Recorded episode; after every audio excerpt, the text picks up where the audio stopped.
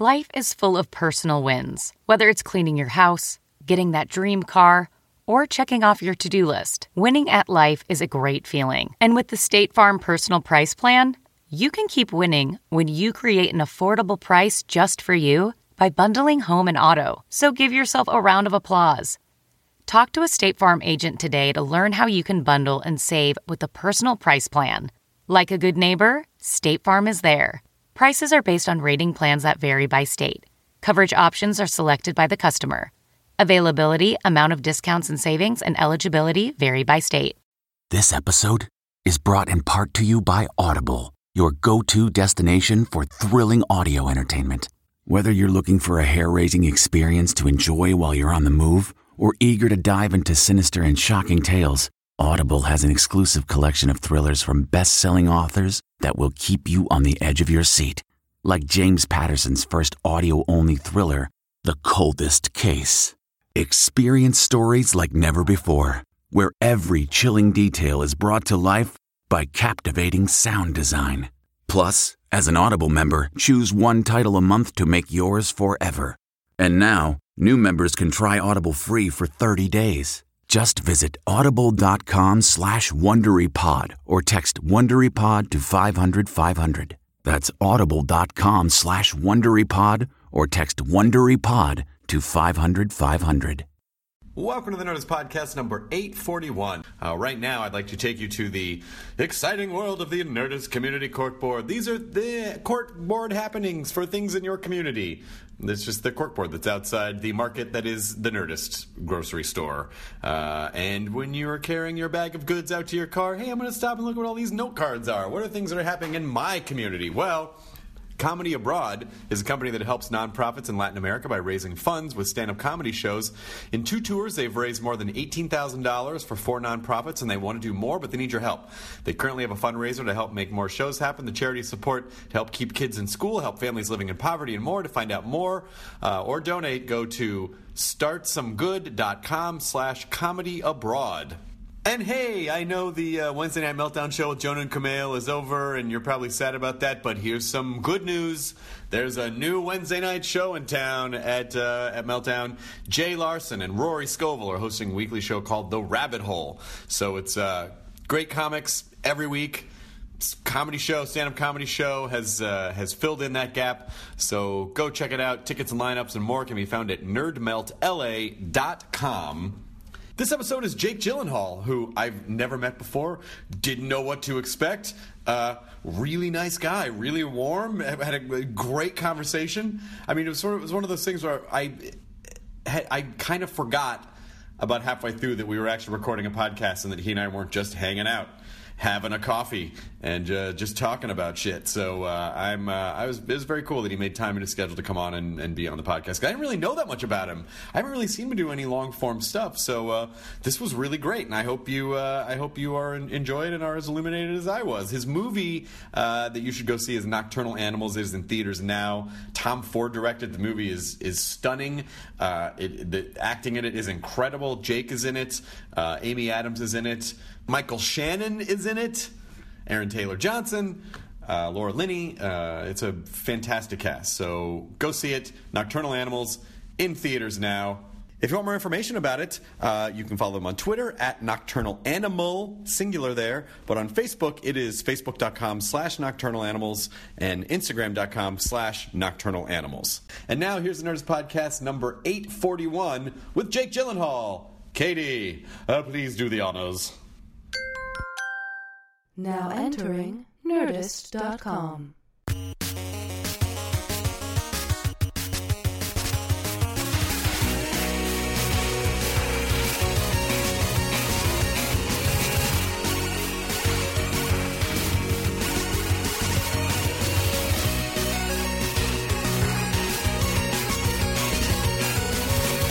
really just Tokyo. Tokyo is really its own specific subculture. Is your wife Japanese? She's not. Oh. She's she's American. She's from Connecticut. So did you go to like Kyoto? and- we did. Nice.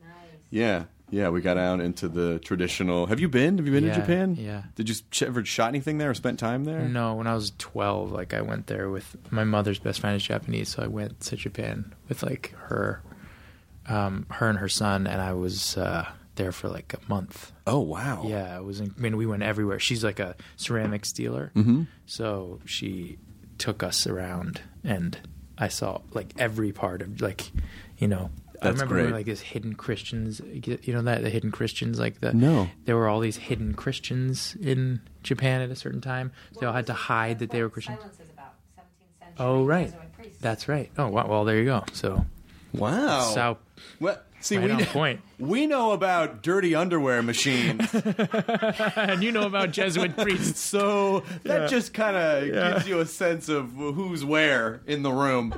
Uh, I'm surprised you haven't been back as in like no one sent you there to do a junket or something. I have done that too, Oh, but you you don't really experience. You don't get to see space. anything. No, you like, like yeah. Do you ever get a choice where you go, "Hey, I'll go, but you need to just let me hang out there for a week," or is it just get in, get out? Um, I try, but like we never really can pull it off. Yeah. we was always like, you know, you like always try and do that. We're like, hey, like, uh, can I take advantage of the situation? They're like, no, it's work, you know. So that's sort of always like, You've traveled all over the world. Well, I've seen a lot of hotel rooms where I've done junket interviews. and like a really nice restaurant every once in a while, which Yeah. is really nice, but but not the real thing. But Mary and I always make it a point to like find some like interesting, cool places. It's the only reason why she hangs out with me. Actually, it's true though. I would think it's the best reason to be a publicist. Like, well, I gotta be there. You know, I re- I gotta go. I gotta make Not sure for everything's someone who's okay. as experienced as and wise as she is. She's bored by it all. Mm, At so this you have to make it interesting. For At this her. point, I would imagine she's she's seen Yes. pretty much everything. What do you like to do when you go to a town? Is there a specific thing? It's like, oh, I want to see this kind of a museum or this kind of a local thing. Do you have a routine when you have a little bit of time in a new town? Food is food. Food, yeah, Yeah. yeah. In in Japan, it's a lot of fish faces. You eat Wait, hold on. Like as in the band? no, no, no. that is that a Sorry, band? I was going Kit Kat when you were going Jesuit priest. God, I it's so great. Yeah. Uh, you know, they just leave the faces on everything. Like you just you, you're eating the fish. It's like, oh, the face is on. This is a fish. You're That's eating a fish. great. Yeah. I mean, fish eyes are good. It seems like it would be. My wife thought it was amazing. She was like, "I'm like, You I don't don't know like if you want to." No, Oh. it just it just feels like I don't know. It just feels like oh, you're gonna eat the last thing the fish saw before it. Like it just feels so macabre to me. But I mean, that's what that's what we're doing. I mean, like that's the truth of what we're doing. I We're- know, but I'm like, American and I want to be lied to. I want to be lied to about what I'm eating. I don't want to know what it is. How apt, apropos. It absolutely. yes.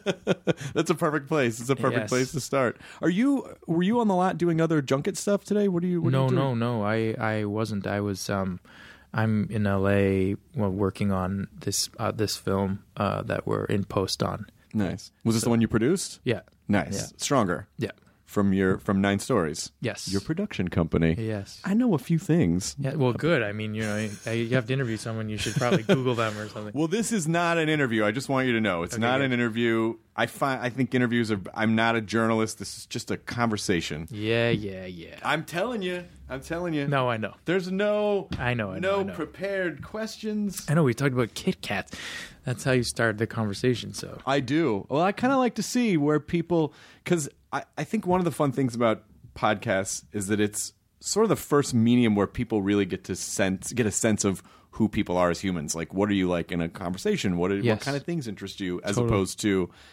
I just think an hour of being interrogated is not fun. And then what happened? And then what did you do? Like it just feels so. I en- I enjoy it because it makes me feel falsely important. so you know that's like you know free conversation will just allow for my stupidity to seep out. So I prefer like the interrogation style. It's just because I've been doing it for a while. So No, you um, see, you're already like that. You're already wise. You're already wise. Stu- stupid people think they're smarter than they are, and smart people think they're dumber than they are. There, that is a scientific fact. That is a sci- there was a scientific study that proved this. Really? That's yes. That's it's the I talk about it all the time on this podcast. The Dunning Kruger studies. It's a fascinating that people they found that stupid people have a uh, a specific drive to claim to be smarter, have more information than they actually have, which explains a lot of the internet. And then the reverse is true for people who actually do know more. Are like, oh, I don't really know. You know, well, then part of me is really stupid and part of me is really smart because half the time I feel like I know more than I actually do, and the other half I I I know that I don't. So- when do you feel most comfortable? When do you feel like you? Are, oh, okay, I got this. When do you feel that way? Uh, when Um, I guess uh, very, very rarely, but I think it's not like a, a feeling that I have. I, I, I just, I, I like, I trust my my instinct, not my gut. My my gut has a lot of issues, um, so I, but I trust my instinct, and so um, so I, I I think when that's happening, when that's connecting, there's this sense of joy, even even if it's um, even if it's painful. Does that make any sense? Yeah. So I think there's sort of it's like it's connected, the plug's right, and it's fitting in right, and and and that's when I that's when I kind of I don't know. That's when I'm I know I feel I feel right. You know, Yeah. it feels right. And is that sort of you know from project to project? Do you do you just use that as oh this feels like the thing that I should do, or this seems like something I could do, or this is challenging in a specific way? Not necessarily project to project. I think you make a decision, you dive in, and then moment to moment it changes. Like there's a there's a moment, you know, in every day or a few moments in every day where it feels like something is is magic, and then most of the time it's not. You Right. Know? And so I, I mean that that's how I feel like making movies in particular. That's how I, I tend to feel like you're you're very rarely creating magic. You know, it's just you're just generating crap until something magical comes f- from it, and you have to be patient for it to sort of arise. Right. You know, and that's the thing is that's why I think that David Lynch thing about like kind of catching big fish is really true. Is that it's there. You just have to humble yourself for it to to come to you, and then you know. Most of the time, it doesn't. Right. You know what I mean? So But not even like not even like a project to project, but like within a project. Yes, I'm that's sure what I you're mean, Just yeah. you're scooping it out, and you're like, well, I hope you know. And you, I guess you just have to trust. Well, this team seems to know what they're doing, so I trust. Well, yes and no. I mean, I don't. I I, I say that, but then I also pick very specifically based on so many. Like, if I'm thinking about a project, I oftentimes it's not just about a director or or the screenplay. It's about all the other elements around it. With with enough time in this this business, I start to realize that the people who really make a movie are the people behind, you know, what we consider behind the camera, Right. that is, and um, and so I, I I usually really I geek out on editors and cinematographers, you know, and and and those people who who put together a movie who really do the technical work because I see that that's where a movie is made. So for me, that's where I often make choices based on director alongside their cinematographer Sure. or director alongside their cinematographer and editor and their choices before that and very rarely do I do I not you know I mean unless it's like this sort of again that instinct just says yeah I should move that way is But it I enough that you want to direct? Do you want to direct a lot of stuff? I mean, like, do you do you really feel like this is a direction for you? Yeah, I mean, I don't want to direct other people's things, but I want to. I want to direct. Yeah, of course. Yeah, I do. I but I want to make movies. I, you know, I, I, I know this is this is gonna. It sounds sort of, you know, things come to you as they come to you. You know, and and sometimes they come to me as an actor. Sometimes they come to me in the form of something I can help somebody make as a producer, and then maybe one day something will come to me in the form that, you know, as a director in that position. You know, I'm not like, oh, I want to be this thing. I Sure. just I want to tell stories and and however that sort of however I fit into that process, I fit into that process. Yeah. Well, the Nocturnal Animals cast is amazing, but I mean, like all of you, I watched it last night, which was it was actually hard to sleep after after Oh, watching the movie because I couldn't shut my brain off because it. I mean, it's an intense. It's But mo- everything was so pretty. So Oh, it's gorgeous. The- yeah. Oh, you mean that? Like what happens when? Yeah. It's it's. uh Yeah. I mean, it, Yeah, It's like- one of those like. Oh my god! You know, like I- murder is beautiful. yeah, well, and I don't want to give away anything, so that's why I'm sort of hesitant to talk too much about it, so so that people can see it. But because, uh, but it's very. I mean, it's sort of a, tr- a tragic tale of choices and and adulthood, like and.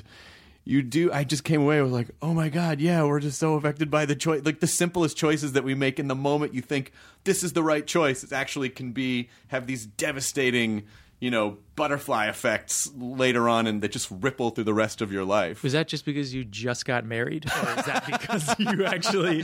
No, you no, I was worried she would think that. I, I don't know. I'm still not sure how I tricked her into, into this. And I'm like, don't get any ideas, you know, because your character is very much this kind of romantic, you know, the the romantic, like, hey, you know, it should be about art and passion and Right. and uh, you know, and and even that, you know, that's again without giving too much away, but you know, the scene she has with Laura Linney is Amy Adams has with Laura Linney is such yeah. an amazing scene and then Laura Linney says like oh we all become our mothers like it's such a it's such a fucked up you know and then and then just sort of going to bed with that it just all kind of was all sinking in but is when what is it about a movie when you come away from something do you want to feel a certain way are you not that result oriented or do you want the audience to feel a certain way what's your what's your goal Um, I well, I read it when I read a screenplay, and eventually, if I do it, if or if somebody wants me to do it, I think you know you can only experience something. You can never experience the movie that you're in, right? You can you can you have the experience of reading the script, and the hope that if you're moved by it, that the audience will feel the same way at the end of the process of making the movie. So it's it's it's almost like I leave a script the way an audience of, leaves a movie that I'm in. You know, uh, hopefully, you know. Um, uh, when I decide to do something, I go, you know, I, I, I then give over to the process and know that it's imperfect, mm-hmm. and the result I can never really watch. You know, I can be a part of it. I can be in it and be a part of the process of making it, but but with the understanding that I will never really truly be able to see it. Sure. Yeah, it's interesting eh, because some other things that I I actually did do some research on you, which I don't normally do because I really don't know that much about you, and I don't know if that's if if that's by design where you're like oh where you're a, a little protective, but but I was reading something that you are you still into mindfulness? I mean, like uh, that's never ended. Well, yeah, I just don't know.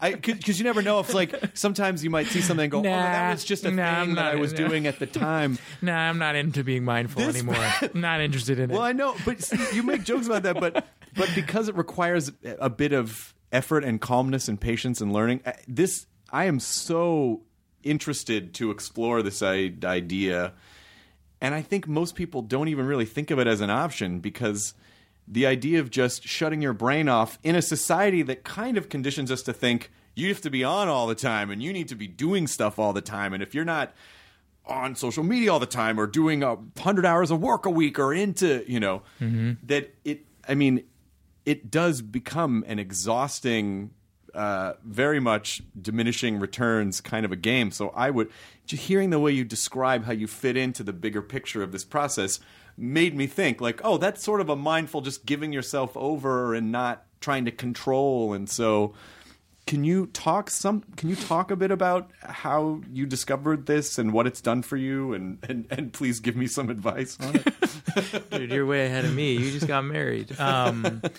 I mean, uh, I, I I think I just first of all, I just have been profoundly blessed in my life, and so I am very aware of that, and um, and I feel like you know in that way it, it's given me a, a perspective that is um probably wrong. Um, no, but is is is is a sort of a sense of like everything that I'm given is is really really a gift and and I have a, a pretty incredible life. So you know the the process I see around you know I see around the, the business that I'm in is it, it can be it, can just drive you mad, you know, and I, I really am. I mean, not to say I'm not somebody who's like, oh, I want people to see the movies I'm in, or I, you know, I, I, I am a, I am ambitious. I am, um, I am a capitalist in a lot of ways. I am, you know, I'm, I'm a business person. I enjoy business. I, I, I love.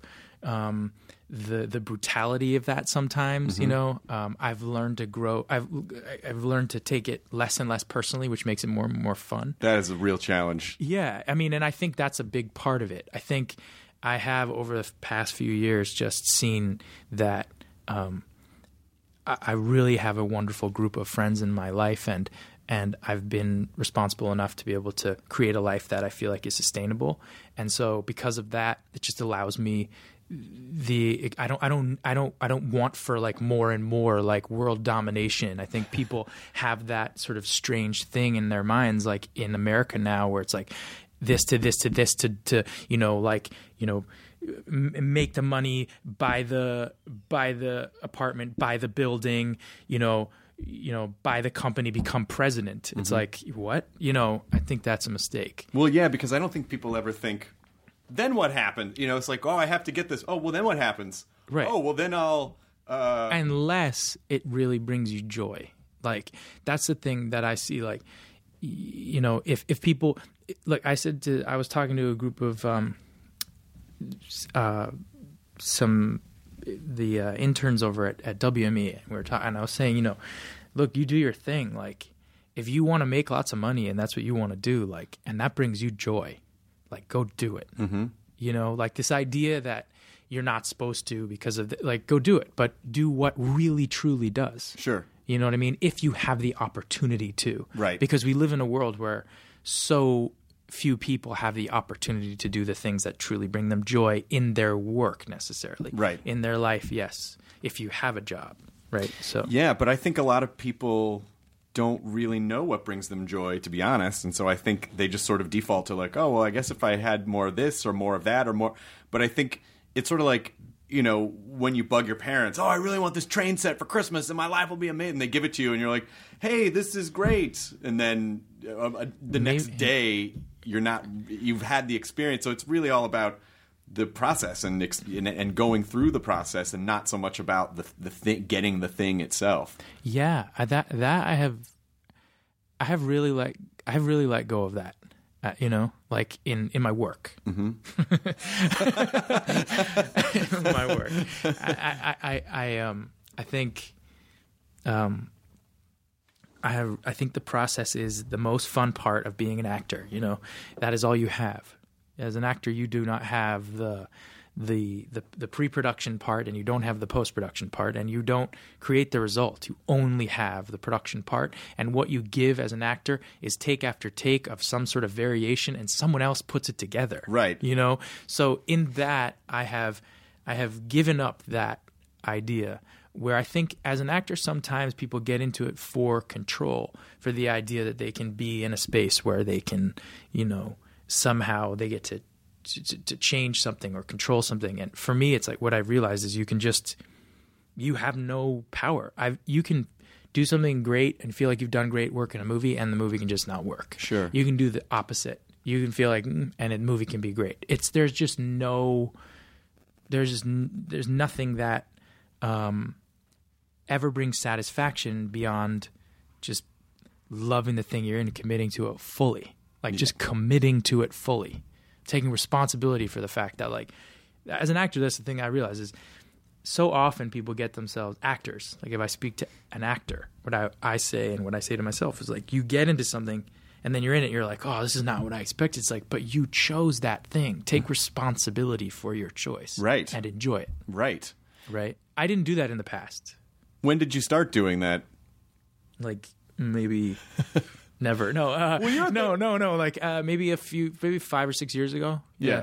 yeah Because you're 35 now. Yeah. Yeah. I mean, that's that's the right age to where you start going. Oh yeah, I was dumb in my 20s because it, it's how you how you can. But you don't say that in your 20s Well, i was dumb in my 20s And in your 20s, you're just like everything's. aw- I'm so. aw-" I mean, I think I you're was scared. miserable, man, in my I know. 20s. Well, it's, it's a lot of like, am I doing the right thing? You're in that transitional period between awkward teen and adulthood, really, and and particularly now in our culture. Our the adolescence just extends, you know. It's not. It's not just. and if you're an actor like in making movies and you get the opportunity to your adolescence can extend forever forever forever but it's all it's all figuring out and i think this goes back to mindfulness not make how do you not make you know ego decisions or how are you not piloted by your ego when it's very uh comp- it can be very compelling to follow your ego choices but those I feel like tend to always be the the choices that bring the most crap with them. You think? I don't know. It depends on what you mean by that. Because I, um, I mean, if you're doing it because you want, you you know you're doing it because you want love for something or you want people you want affirmation like obviously i think ultimately it's going to bring crap you know you know i think if you're doing it because you want to uh, express something you know you know i oftentimes think about it like this like i'm driving in a car and i'm listening to some music that like I don't want anybody to know that I'm listening to. right? Like you're you're you're you're just you're driving in the car and you're just like you're like Backstreet's back. Yeah, exactly. Whatever it is, do you know what I mean? Or like and and and you and then someone pulls up next to you, right? And for some reason you look over at them and you go like, "What is that apparent judgment I feel?" And they can't hear anything in the car unless your windows are rolled down, but even if they are, like wh- what is it that makes us want to you know, be like, dude, I'm just listening to Jay Z. like always listening to Jay Z. No matter what I'm doing, I'm always listening to Jay. Like That that's like it. Backstreet Boys. Are you sure that's Jay-Z? This no, sounds like always, Backstreet Boys. always, like always have. Did they do a song with him? I don't know. That just sounds like Backstreet Boys to me. it's like so. I mean, I think, I think like that's where I just, I just took a, I just like I, I just said I'm gonna, I'm gonna like listen to this whatever it is that makes me feel that I love. I'll just roll down the windows and like you don't like it, then like I don't. I mean, I sort of do care somewhere. If Sure, I'm really honest, sure. like I still do care. Sure. Like I still want people to think that I'm cool, but I also fundamentally like don't give a fuck. Yeah, well, you can't. And that's, but no, but no, but you do. I mean, Right. that's the thing. When you say like, oh, how do you just like not? I I don't think it's ever about being like, oh, I'm, um, you know, I'm just gonna shut it off and never gonna make a choice out of ego. Like, I, you know, I still put on Frank Sinatra before I go out to feel like I'm fucking badass. You know what I mean? I, you know, you you have to. You know, like, eh, but but but somewhere deep inside, I know that I like am. I am vulnerable. I'm super sensitive. It's just who I am. Mm-hmm. You know what I mean? Um, you know, when I was in high school and stuff like that, people always said, you know, they would call me names and say things like that. I doubted myself in so many ways as a result of that. Throughout my career, people say things. People say incredible things, positive things, super negative things. People mm-hmm. say stuff like that. And at a certain point, I just went like, dude, yeah, sure, I'm all those things. like, who cares? I this is me. I'm gonna roll down my windows and like, yeah, I love listening to the Indigo Girls. Like, I don't know what to say. You know what I mean? Like, that's just that's what it is. You know. And I love Jay Z. Like, and I, I, you know, I like I cry and I know how to. I'll and I'll spar you. You know what I Right. mean? Like, it's it. They're, they're all of those things, and they are all me. So I don't need to make any excuses about them or pretend like I'm not. But that. being that in touch, I mean, I feel like being that in touch with yourself is probably essential for acting, right? Because you, I would assume you would have to know yourself pretty well in order to figure out how to approach something. Or do you feel like the opposite is true? That uh, that for a lot of actors, it's maybe about escaping who who they are. I can't speak for anyone else, but I mean, um, like Ang Lee said the other night, I gave him an award, and he, you know, he said, um, "I pretend so I can get closer to the truth," and I just thought, like, that seems seems about right, you know. But at the same time, um, I don't. I, I, I really somewhere don't think of acting as pretend, and I do think that a, a lot a, there are a lot of actors.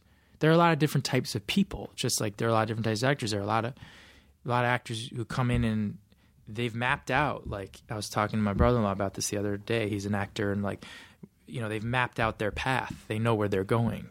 And I'm like, if I work with someone like that, like if you know what lily pad to lily pad you're gonna go, and you think I'm gonna follow you there, like you are sorely misguided because I like like it's just not the way that I work. I have an intention. Mm-hmm. I know the intention of what the character, where they want to go. I have an action, and then everything is up in the air after that, and anything can go down. And and and to me, that's the fun of of doing that work. So yeah, it's not about you know. I think maybe a lot of people think, oh, and I did for a long time. Like this is a safe space. I'm gonna like control in this space. I've control the character. I know my lines. I know my intention on a line, but it. But I think I learned unless I like I understand myself or enjoy knowing myself, I'm never going to have fun when I'm working, and it's never going to be really dangerous in the best way. Right. You know. Are there specific types of direct? I mean, I'm not asking you to name anyone specifically, but I mean specific personality types of directors that you tend to work better with. Yes.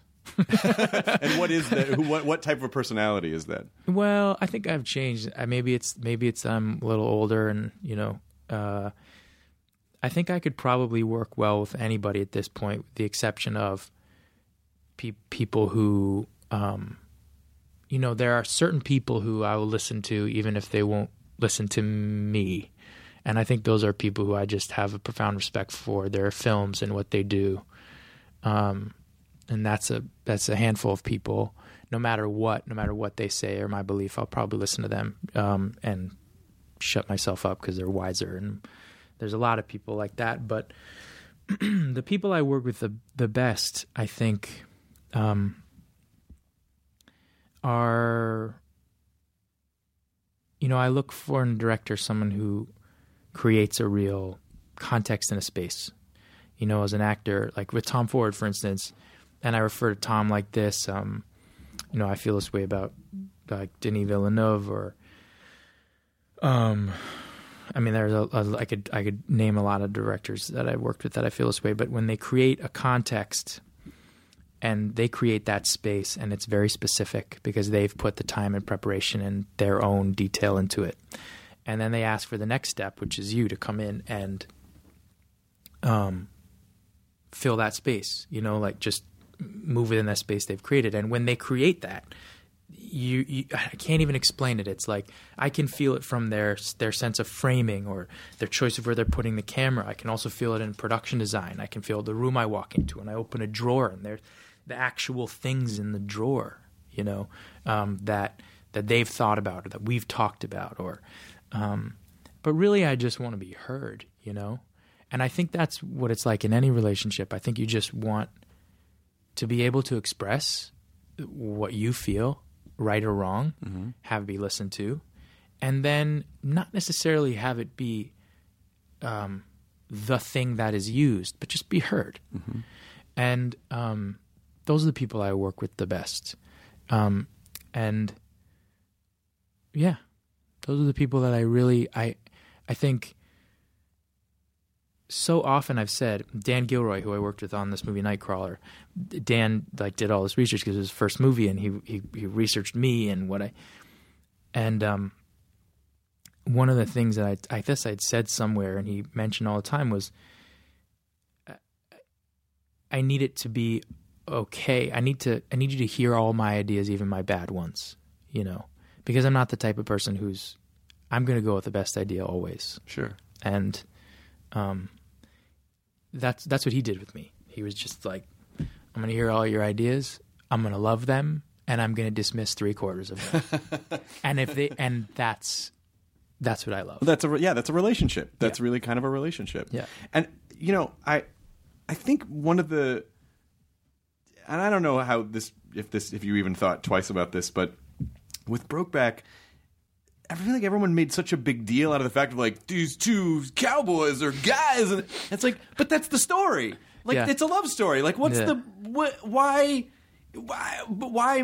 I don't know. I mean, I guess because it was d- different, but I don't know. To me, it just seemed very much because I just I saw a lot of interviews like, what was it? Like, like, well, it's a fucking we're actors. Right, what do yeah. you? Yeah, we're yeah. actors. What do you? you- I mean, no. If I played a vampire, no one would be like, what was it like playing a vampire? You know what I mean? Like, Biting? Did you really did you bite really bite the neck? Are you Wow. really a vampire? Do you drink blood now? Um, yeah, I mean, it, it's just such a strange.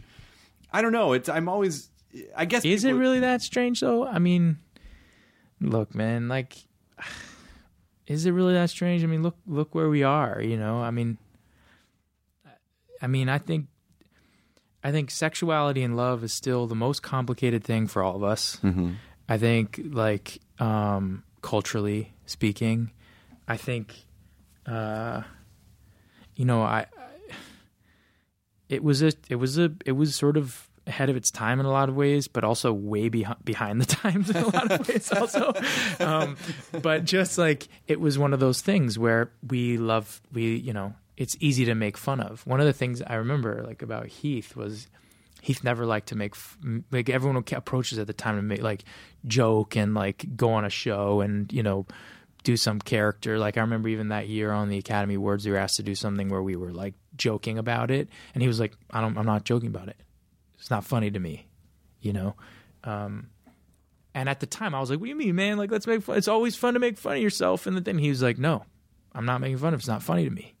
You know, it's it's this is important. You know." And I and I, I, you know, at the time, I really didn't recognize how important it was to to not really make fun of it Yeah. you know and um no it's not a surprise to me that you know even to this day it's like it's it's constant like in that way i mean i uh, it, it i don't know yeah I, I mean it wasn't a surprise when uh, I guess it's just one of those things where people are. I feel like we're so inundated with content at all times that people just get lazy.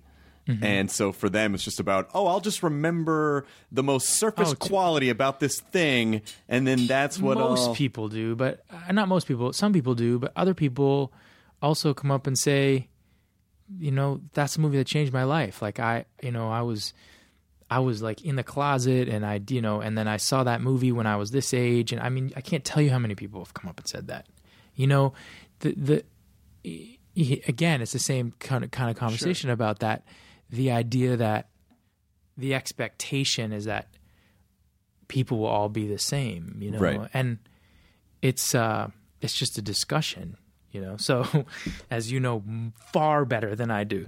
But I I mean I think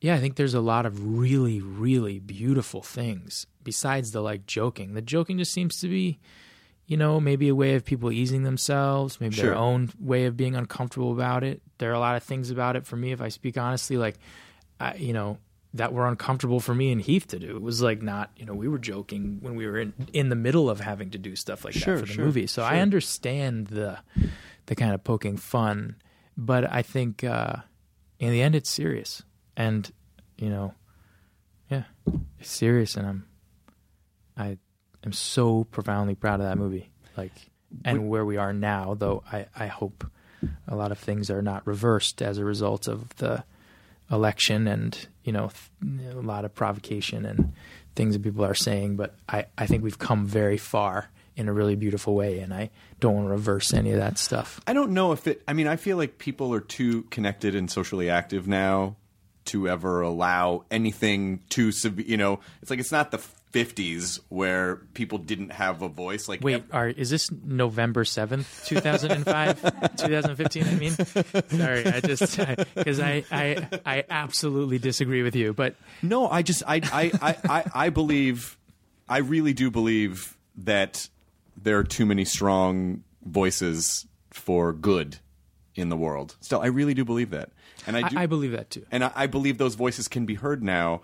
And you know, in in the like what I was saying in the fifties, uh, voices couldn't be heard because there was no way to amplify them. But you know, essentially, our entire culture runs around this amplification device and connects people. So I really, Yeah, but also, I think what it means is that we don't have to take responsibility for what we say. well, that in another that way. is a hundred percent true. I And could I- not agree with that more. I think we live in a in a sort of hyper democracy at this point, where you know, as a result of you know, Instagram and Facebook and and Twitter and all these things, that everybody believes their opinion is really important, and the truth is, everybody's opinion isn't as important as someone else's who's an expert on something you know like your opinion about how you feel about you know the theory of relativity is not the same as einstein's i'm sorry i apologize but go he had fuck a yourself very strong opinion Yeah. about that. He had an incredibly strong. I- I'm opinion. sorry. Like there are experts, and there are people who are wiser than us, Sure. and there are people who have more experience than us,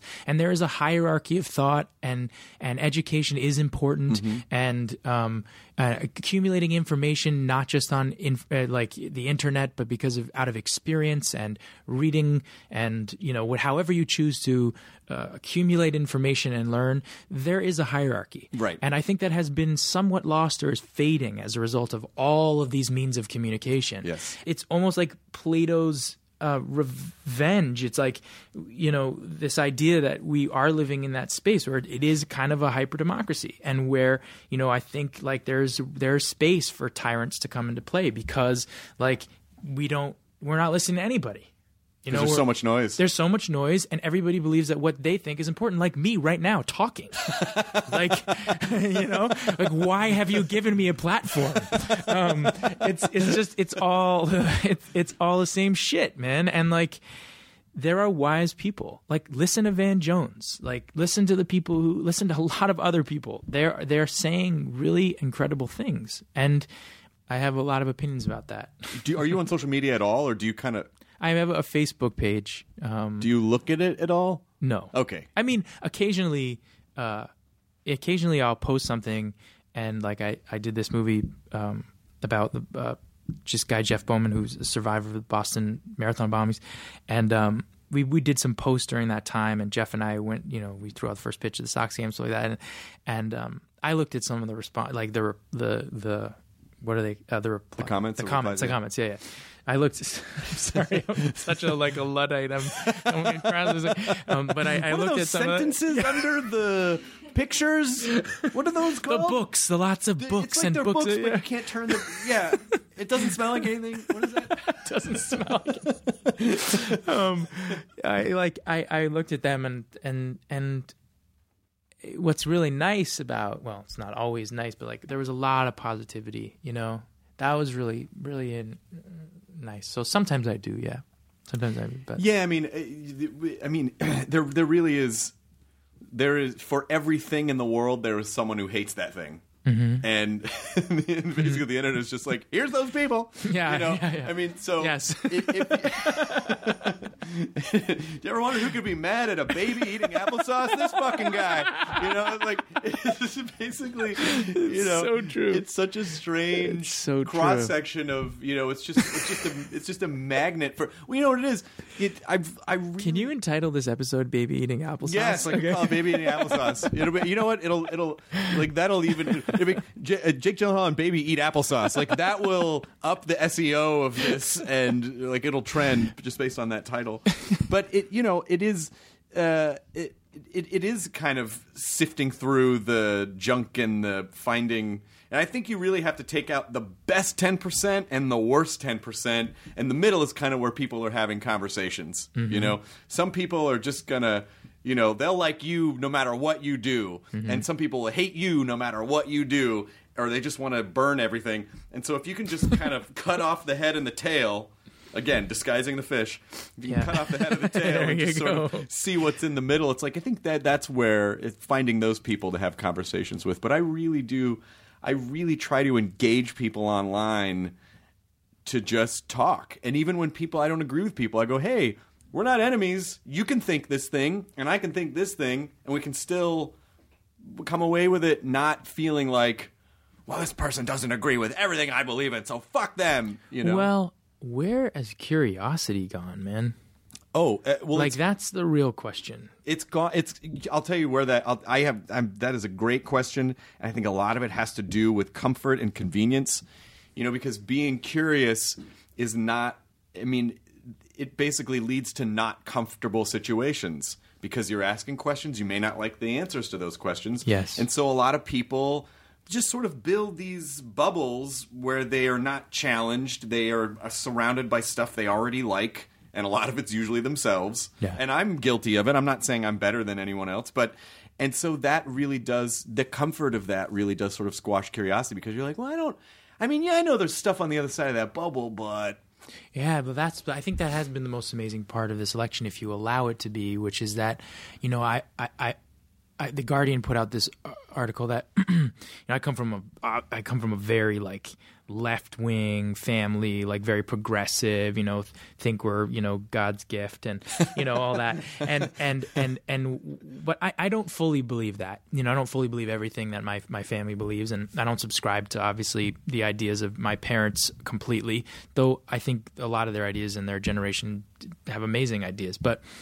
Um, and I don't subscribe to everything my sister believes, and but there was an article um, about uh, all the different like more right wing uh, news sites that you know I have all these applications on my phone of like I have the Guardian, I have Huffington Post, I have CNN, I have I, I had Fox News, I started Fox News too, but then I was like, oh wait, Breitbart and you know like um, uh, Reason that like there are all these other places that I had never really the opinions I had never really listened to, and I was so um, amazed and moved when I went to the after this article went through all of the different sites that Mm-hmm. you can go to, like from either side that are you you should listen to. Yeah. Um, I was curious, and I and I I I left going, wow. I mean, I have a lot of feelings, but I don't have.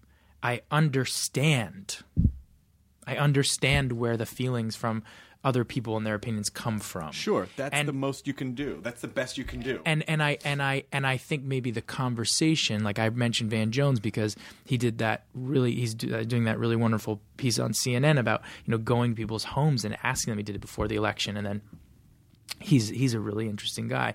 I applaud all of his work because it's it's you know he has a belief, but what is more important to him is going in and asking what's up, like. Maybe three of the things out of the 20 things that you have an issue with are maybe not founded in something solid. Maybe they're not rational. So let's talk about all 20. And maybe the things I think are the three things actually aren't. Maybe there's something else. And let's talk about it. And and and to me that uh, that idea just like to continue to be curious to continue to to live in a space where you go like that's not what I think what I feel the way I want it to be Uh, I I am fascinated and curious about the next 4 years for this country. Uh, people are afraid a lot of things but curiosity now. There are so many questions. So why not ask them? Yeah, I mean, I really do think the art of conversation is a very precious thing because now, again, social media conditions people to just kind of yell. It's like yelling in your car, you know, hmm. just like yelling, "I feel this way right now," Right. you know, as opposed to like if someone if someone doesn't like something I do and they yell and they go, "That was fucking dumb. Why'd you do this?" Yeah. I go, "Well, you could have said." you could have approached that from a sense of you know it was there a reason that this happened or why did you and you still don't have to agree with it afterwards but at least you would again like you said would understand what it what, what you would understand where I was coming from or at least kind of see the human side of it. And I think we're just it's everything's becoming so depersonalized that people don't they just they're not they don't think to try to understand and everyone thinks they have all the answers all the time and we, you don't it's impossible Well, are you speaking to me? Sorry. No. I, no, but I, I think that I, I, I read. Um, do you know that graphic novel March? Have you, do you know that? Just John Lewis. You know John Lewis, the comic- right yeah yeah yeah Like they, they, he did these. he's kind of amazing. These three books um, called March, March One, March Two, March Three, and it's all about you know the Freedom Riders and, um, but it's a graphic novel about his journey through, you know, he's an incredible, incredible human. Um, I don't know him, but it, I mean, it would seem to be, at least from his books, he's a pretty incredible human, and from all of his experiences. Um, and uh, I guess to me, I, I so often I do believe that there are sides. You know, we, we do have sides. Like we, you, you must take a side um, sometimes sometimes you don't have to necessarily understand the other side. Sometimes you have to take a side. Things are very complicated, and sometimes it's hard to see that. But what I see, though, I think it's important to um, to fight. That the only real way of getting anything done is through um, nonviolence.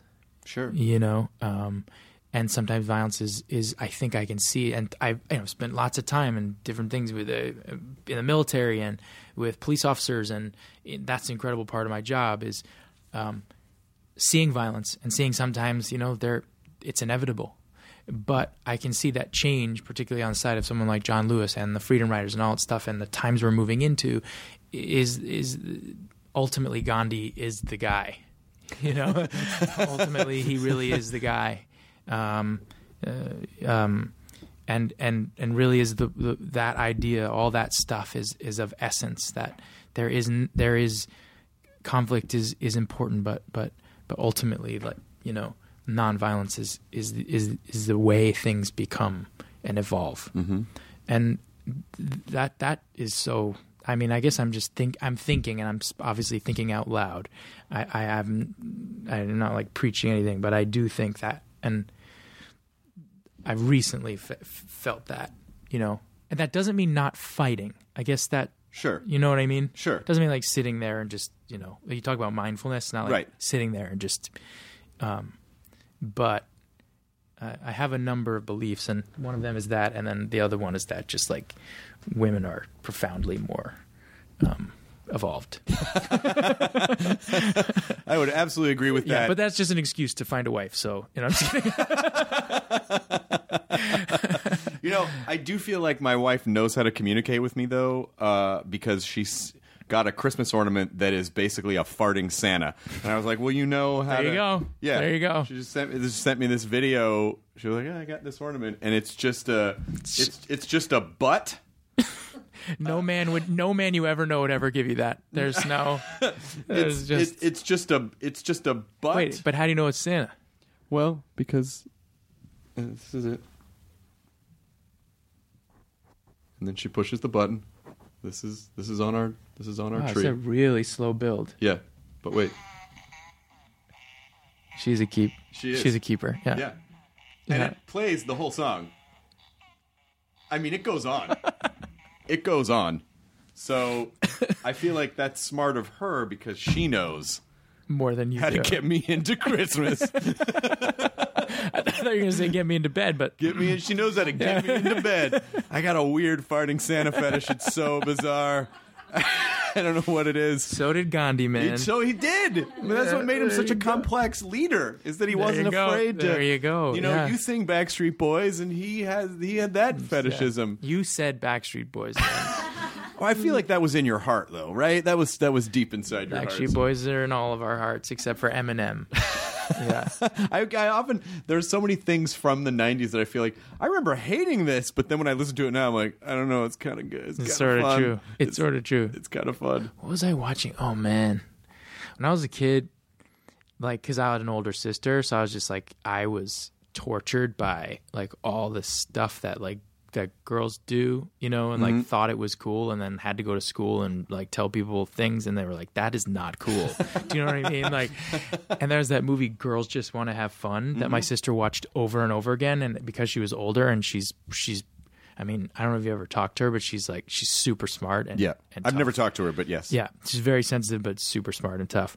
So like, um, you know, I was her slave, and um, and so I watched that, and um, a lot. I watched it a lot. I mean, like a lot, and it, it and it, and and really, I didn't, I didn't really want to watch it. I have to say, but it became, it was, you know what it was? It was a little bit, yeah, it was like, it, it was probably, yeah, it was like a, it was, she was a tyrant. Yeah, that, she right. was a tyrant. Yeah. Um, and uh, and it was on t- television, and I was like, this is a really well made movie. I watched it the other day, and I was like, no, I never thought about it, but I think girls really do just want to have fun. this is so Cyndi true. Lauper isn't even in that movie, It's which that- is but just so, but spiritually, brutal, man. Like spiritually, you wait out that whole movie for Cyndi Lauper, and she never, never fucking shows up. Never shows up. But Sarah Jessica Parker and Helen Hunt are in it. Yeah. you know that? yes, Yeah, I know. I mean, I, I am familiar with the movie. I am familiar with the. Did you have an older sister? No. No excuse. Okay.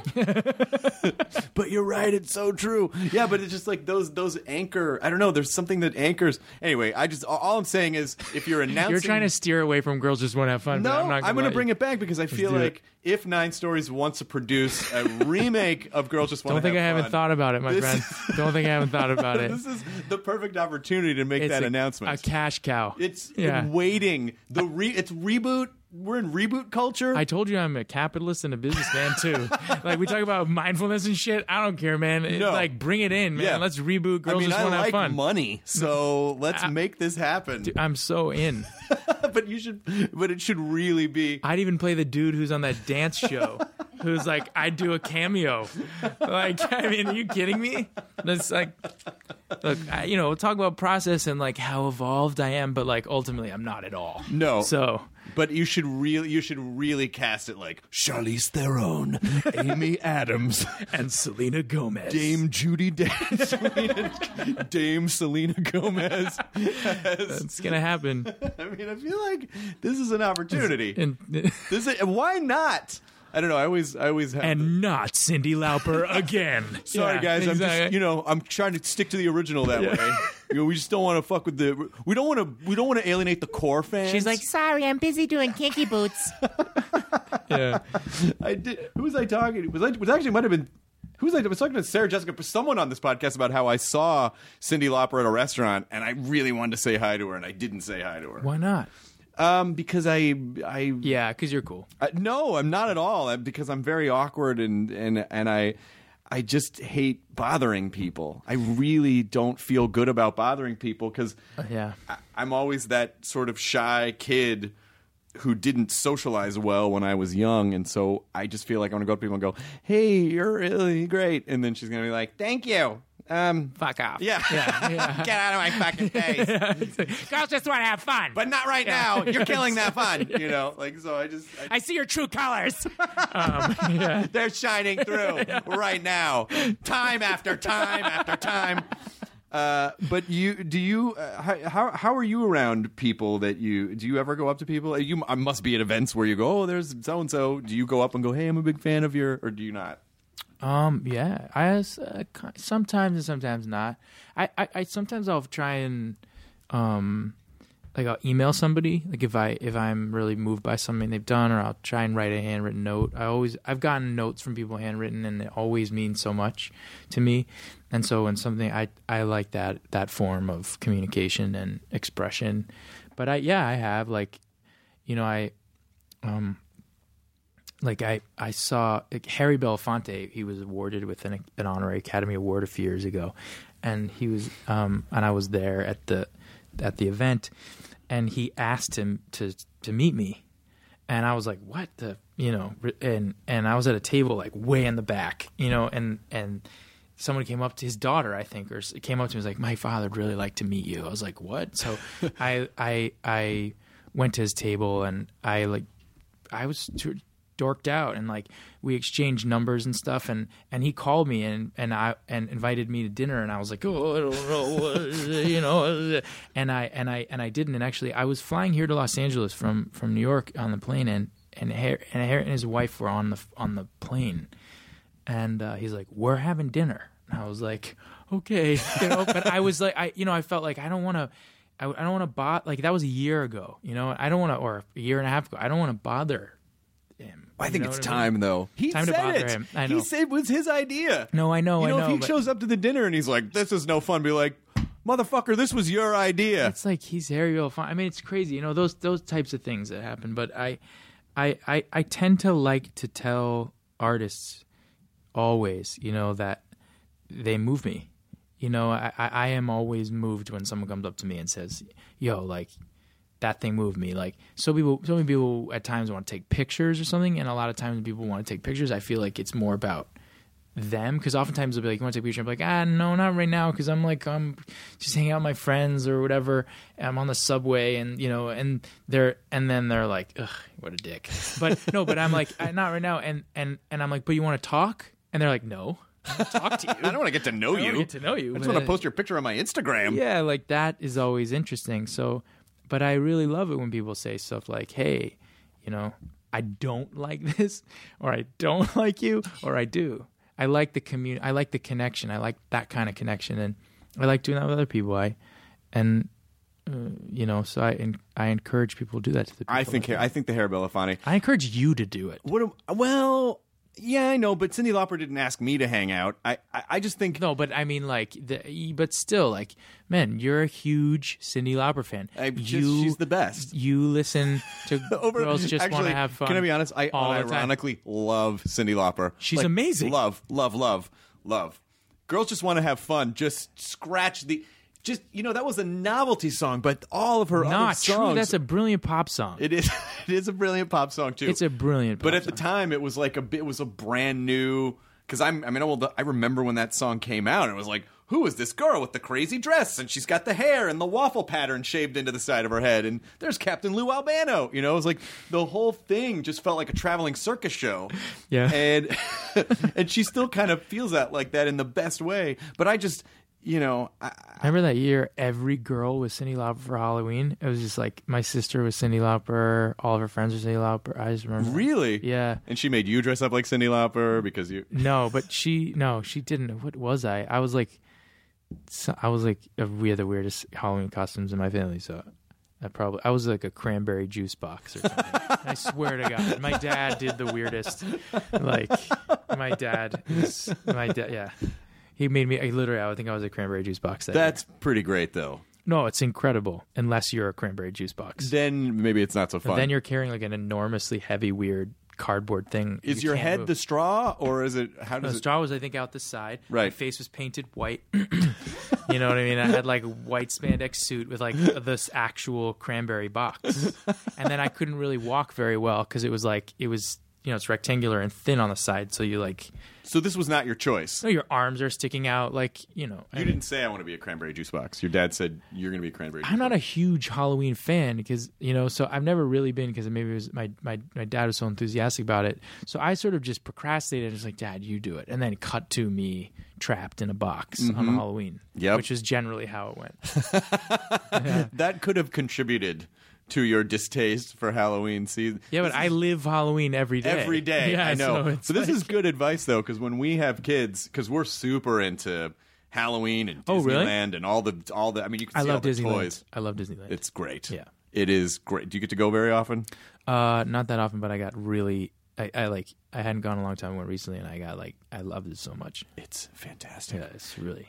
I, I, what I want to be careful of is not to force, you know, when we do have kids, like you gotta love this so much, you know, because I don't. I, they're naturally going to rebel no matter what. Not Disneyland.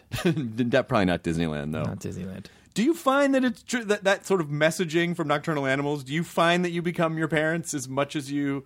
Do you kind of catch yourself going, "Oh, that's weird. Yeah, I didn't. Hmm. And that feels like." I was. I made. This, I made this joke the other day. I was like, man, I looked at my face. I was like, God, it looks so weird. I look like both of my parents. How'd that happen? yeah. Ugh. Ugh, what happened? but uh you know i think i mean I, I think that inevitably there are parts of you that do and it's beautiful there i mean there are things about both of my parents that i i love so much and i'm so grateful for i think they're like the most some of the most incredible people i know but um and then there are parts of me that have probably been like maybe squashed a little bit because of their overwhelming Sure. sense over me as most parents are. And i think in that sense as long as um, that when I talk about that instinct in work of listening to that thing where I plug in and I'm like I'm plugged into the right in like I'm I'm I'm I'm I feel like I'm nothing's forced. It just it's right. Um you know when I feel that I know it's me and sometimes I feel like when it's me I'm defying that thing that I've been taught or that thing that is my parents or Sure. and I think in the movie of Nocturnal Animals, what she says to her, and what I think Tom Ford is trying to say through Laura Linney's character is, when you don't, f- when you don't really live the life, or you don't fall in love or love someone that you truly believe, you don't really, you don't connect with. You're doing because convention tells you you're supposed to. Mm-hmm. Then you do become your parents. Oh wow. And I think that's like I think I I think sometimes it's not always conscious.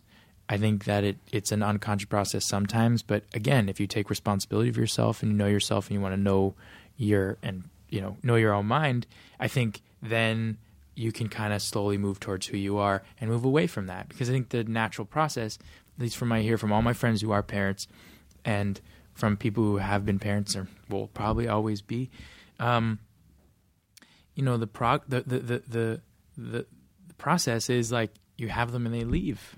Yeah. you know?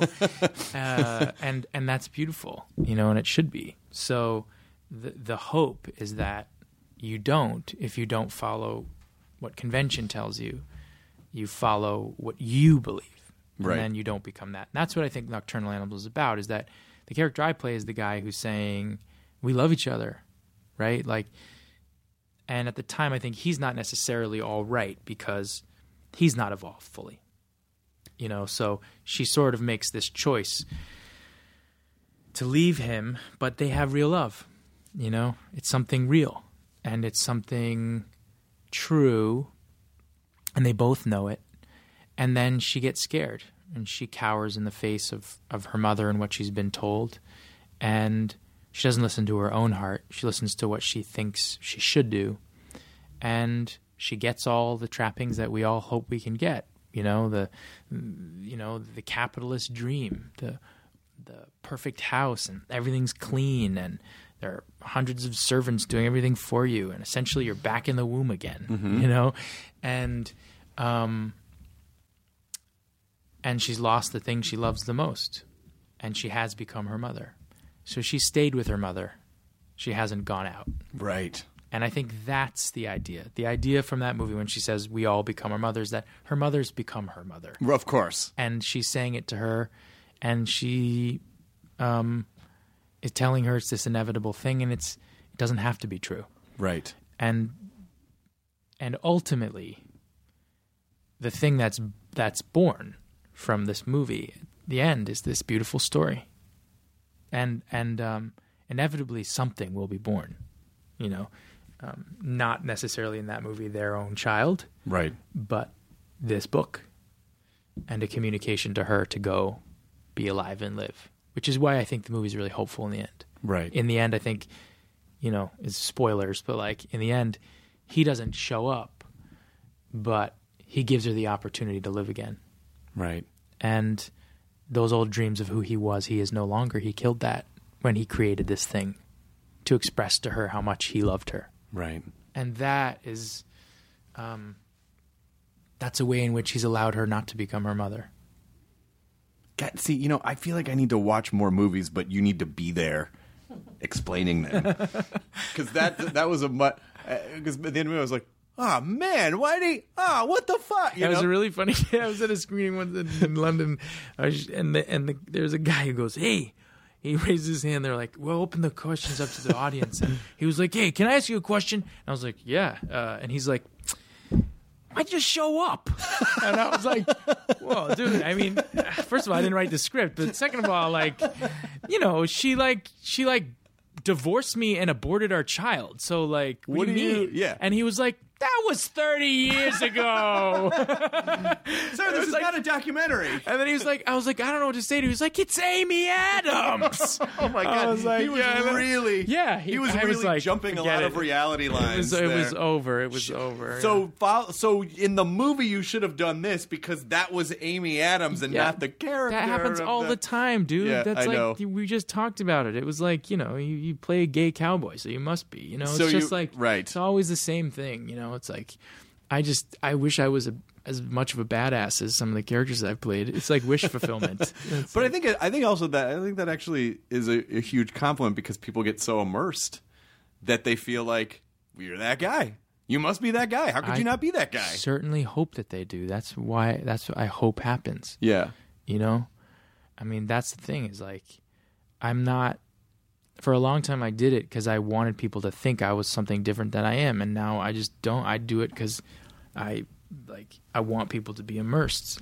It's why you don't you know if you say you don't see me on social media or anything like that like my job doesn't require that you know? My job requires that i do i play a character and i play that character as best as I can and immerse myself into that space so that you can have an experience when you go see a movie that you enjoy Mm-hmm.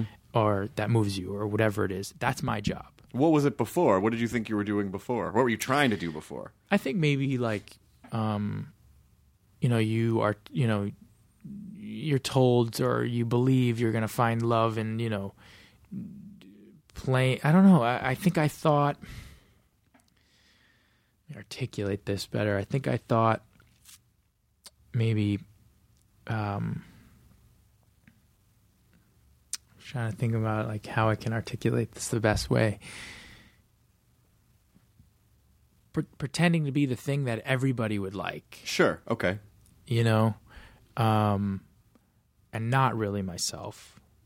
Uh, and um, you know that that that was what I was trying. You know, it was like, oh, do this movie because then it's going to lead to that. Like, there's this belief. It was like this whole thing that I mean, I I respect George Clooney, but I think he said something like, "Well, two for me or one for them" or something like that. Right. And people say that to me all the time. I'm like, that is the most self-conscious way of looking at a career. And don't think I don't plan and think about things, but I will never make a decision based on like one for someone else and two for me. I just won't. And I don't think that's what he means necessarily, but I think it's misinterpreted a lot to say like, well, I'm going to do something that's not really me, and then I'm going to go do something that is really me. Right. It's like it doesn't really make. So I, I, I think I was like just doing that. I was listening to a lot of other people said, and that oh, this is going to give you an opportunity, and that's going to give you an opportunity, and then you're going to, again, you know, you'll put a down payment on the world at Right. one point. You know, Right. and I just Right. am, I just am not. But I think you're lucky that you figured that out now and not when you're 70 like, "Oh shit, none of that mattered." You know? Like I think it's I think it's good to figure that out now. I feel like I'm only just figuring that now and I'm older than you are, but it, it you know, it, it is important because it it requires so much energy to tap dance all the time and try to Hey, I mean, you like me now? Huh? How about this? Like it's just it's fucking too much energy. It's just it's it's so consuming, and then then you're not really making good choices because they're sort of fear based choices. Oh, what if? What if? You know, and it's not. It, that just doesn't go in a good. It doesn't end up in a good place. Very tiring. Yeah, It is yeah. really. It is really tough. But again, I go back to like, dude, like we're sitting at a table in like a really nice part of Los Angeles with like really smart, wonderful people around us. Like you're doing the thing you love, and you're asking me uh, like about me as if what I have to say is important. Like what an amazing thing to be doing. Yeah. you know, as a job. yeah, I mean, yeah, I just I I don't I just I I think about that a lot. um and it's not to dismiss the relativity of everything, you know, I mean, I, but it is it is one of those things that I particularly now can't stop thinking about. You know, I think the state of the world and where we are is based on the fact that so many people don't have jobs, you know. Um and we're like you know just like we are in an incredible place to even have a work but also the work that we love and that we even want to talk about right. Well, So- that's the. I think you know, work wise, that's the that's the best you can hope for. Is you know, do I enjoy what I'm doing and do I not have to do things I don't want to do? I think that's I always say that's the most success you could ever ask for. It doesn't matter what the metrics are. what does uh, sondheim say and he says uh Girls just want to have fun. in, yeah yeah yeah right um some ways yeah in Some certain ways he things in some ways he that's what I says that yeah um it's not as much uh it's not as much do what you like as it is that you like what you do Right. Right. you know and You- i think that's like a nice way of putting it It, what else are you? Is there anything else as we're sort of wrapping this up? What else besides? Uh, wh- oh, when does Stronger come out? Are you just editing that now? Yeah, uh, that comes out next year. We don't have Okay. a firm release date yet, but So what else are you? Is there anything else that you're working on that you want to mention or talk about, or anything else you're excited about? um, I mean, I've I've just done a lot of things. Um, I did this movie called Life, um, uh, with Ryan Reynolds and Rebecca Ferguson and a lovely cast with Daniel Espinosa who directed it. Um, about this like crew on the International Space Station who discovers a new form of life, but it's a super fun and scary movie. Oh, that sounds amazing. Um, no, it's really f- yeah. It's and Seamus McGarvey who shot Nocturnal Animals, cinematographer of Nocturnal Animals, shot that movie too. So it's beautiful and um, um, I did this movie called Okja that Bong Joon Ho, it's a amazing filmmaker who did like Mother and Mm-hmm. um, uh, Snowpiercer and Oh uh, yeah, yeah, yeah, yeah. Snowpiercer was fun. It was a video game. It was basically like a video yeah, game. yeah, yeah. Um, and he did The Host. He did, he's a, he's Yep, an amazing, amazing filmmaker. We I just did a movie with him in in Korea, which is like uh, international cast, but like half Korean, half English movie about a. Well, I won't tell you what it's. It's mind blowingly cool. Um, Are you not allowed to say what the thing? I don't know if I'm allowed to say. I don't think I'm allowed Okay. but um it's just like I you know Tilda Swinton's in it and Oh, um a number of incredibly I mean incredible people but Tilda Swinton is a mythical creature. She is Yes. amazing. Yes, she is She she's also one of the most lovely people Yeah. I guess mythical creatures are really lovely They're very lo- but most. A lot of them are. A lot of- yeah, some of aren't- them are. Some of them aren't that great. Beware, But she is yeah. a good one. She is a good one. she is and like almost poses from afar as if she might not be but like truly she's a unicorn She really is. she's a unicorn and and like the loveliest unicorn who is i had no idea like i had no idea how what a big heart she has I can. I don't know. I at Comic Con this past year, I. Uh, they, they were taking our pictures for something, and then uh, I just said, "Can we? Can I take an awkward prom picture with you?" And she just and She was like, "Yeah." yeah." She she took Big Spoon. She took Big Spoon and just wrapped her arms around me, and it was fucking am- uh, ama- amazing. Yeah. but just she was so checked in, didn't Yeah. go, "What is this?" Like she Yeah. was just didn't even question it. she's so great she's so great yeah she's in that and um she produced that that uh, Okja and so she'll be in Girls Just Want to Have Fun too. The reboot, oh right? my god dude this is gonna if this happens, I saw a light go if- on in your eye. that is an amazing idea Um, Obviously, your sister has to be in it. I mean, you would have to. She or do you not put her in it because? I mean, everybody was like f- 35, 40 playing high school. Mm-hmm. yeah, yeah, movie, yeah, so like, yeah. we could all be in it. Yeah. I think that could be part of the fun of it is that everyone is clearly not sixteen year. You know, like everyone is. I know. clearly- How old were they? Well, They're great in it. Sarah. I, mean, the eighties. I guess Sarah Jessica would have been in her early to mid twenties back then. She's both of them, her and Helen Hunt, are they're I'm safe to say incredible in that. They're incredible. Like I- I'm not joking. Those are there's some incredible stage actors in that movie, and, and this, this is the thing about that movie, and it it does it does speak to the times that we're in because you know we like we joke about it, but there's a lot of craft in that movie and a lot of preparation that the today's filmmaking you don't see as much anymore. Like you cut on a moviola is different than you cut on an Avid, and you can like change everything and everything's digital, and you can you can take this person out of a frame and put some version. You couldn't do that at the time. So craft was so different, even in movies like that. And you watch back on, it, you're like, that choice was a choice. It was planned.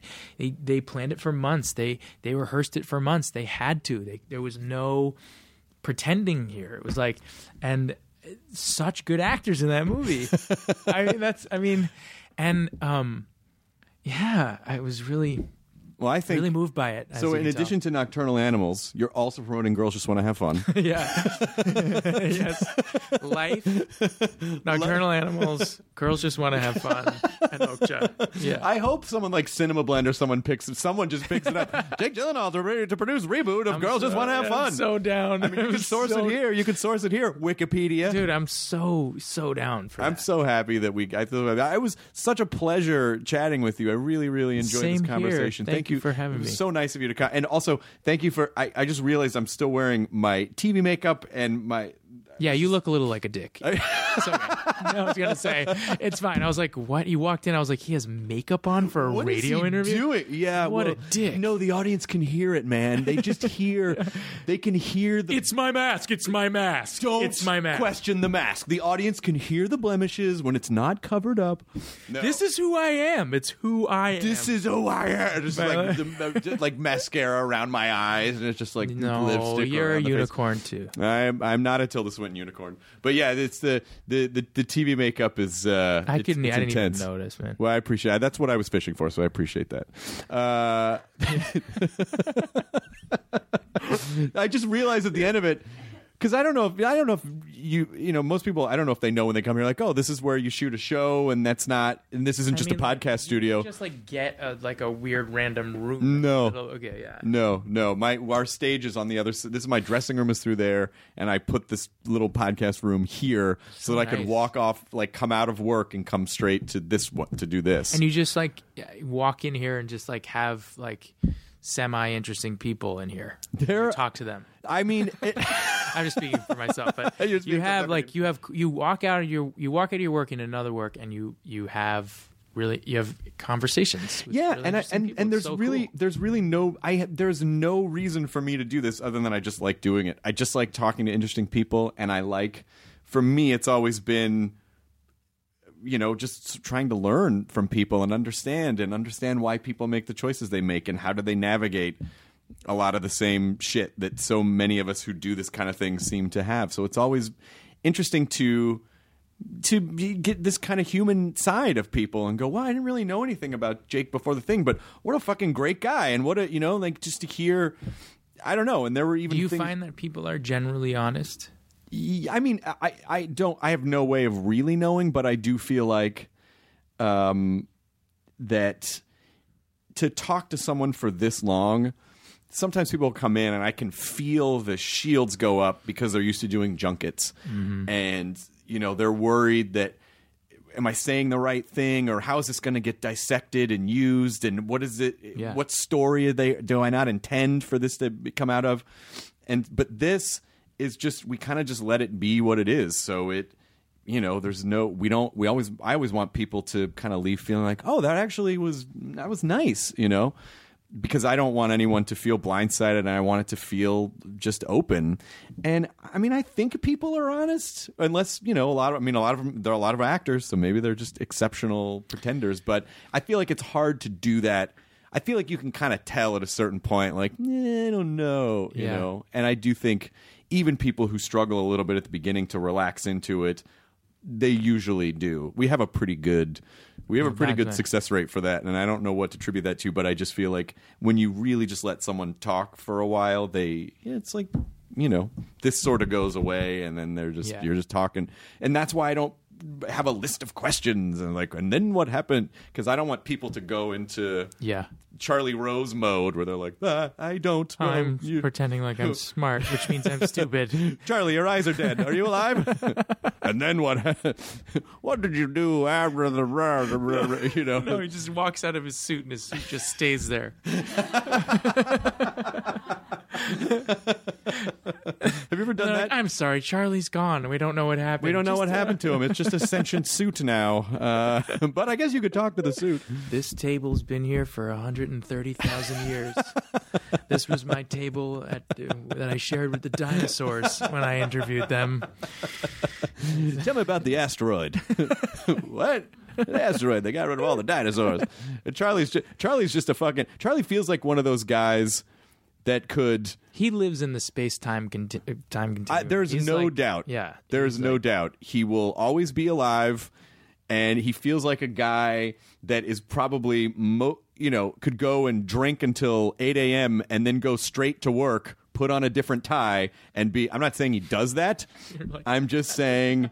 I'm just saying he feels like that kind of old school guy. That kind of guy. He's uh, yeah, he's he's like one of the like you know that prestigious interview that like you see the people who you respect like like I I mean I remember Ed Zwick who's so smart and like just sort of cower at Charlie Rose, you know, like I remember like he, I'd be like, um, "Hey, Charlie, be, don't say hello to Charlie Rose," you know what I mean? I'd be like, "What the?" And then he'd be like, "Well," and then he used all these huge, big, like Harvard words, and I was like, I wouldn't know what he was saying. He's like, "Well, the supercalifragilisticexpialidocious," like, and I'd be like, "What is happening?" And yeah, that's he. Charlie Rose just turns people into Well, because intellectual mush. because he's so he's he's he's an immovable object. He is you can't throw him off. He knows his shit and he's not afraid. And if he doesn't know his shit, someone's telling it to him in his ear. At least, yeah, at least somewhere he has created this artifice, but uh, but he also just doesn't. He just No. He's he just can't knock him down. Yeah, why don't you make a fist and hold your hand like that when you? Yeah, the most defensive body posture possible to make people feel uncomfortable. I just want you to know there's a barrier here. This is going one way. You're not getting in this way. Yeah. I could do it. Uh, thanks for being here, man. It was a real, you. it was a real pleasure. Uh, enjoy your burrito, everyone, and go see Nocturnal Animals, which is uh, is this going up when it's still in? Is going up next week. Still in theaters. Still in theaters. Go see Nocturnal Animals, and uh, yeah, come back anytime. Thank you so much. You're I very will. welcome. Thank Enjoy you your burrito, having me. everyone. Now leaving Nerdist.com. Enjoy your burrito. Nancy's love story could have been ripped right out of the pages of one of her own novels. She was a romance mystery writer who happens to be married to a chef. But this story didn't end with a happily ever after. When I stepped into the kitchen, I could see that Chef Brophy was on the ground, and I heard somebody say, Call 911. As writers, we'd written our share of murder mysteries. So when suspicion turned to Dan's wife, Nancy, we weren't that surprised. The first person they look at would be the spouse. We understand that's usually the way they do it. But we began to wonder had Nancy gotten so wrapped up in her own novels There are murders in all of the books. that she was playing them out in real life? You can listen to Happily Never After Dan and Nancy early and ad-free right now by joining Wondery Plus in the Wondery app or on Apple Podcasts.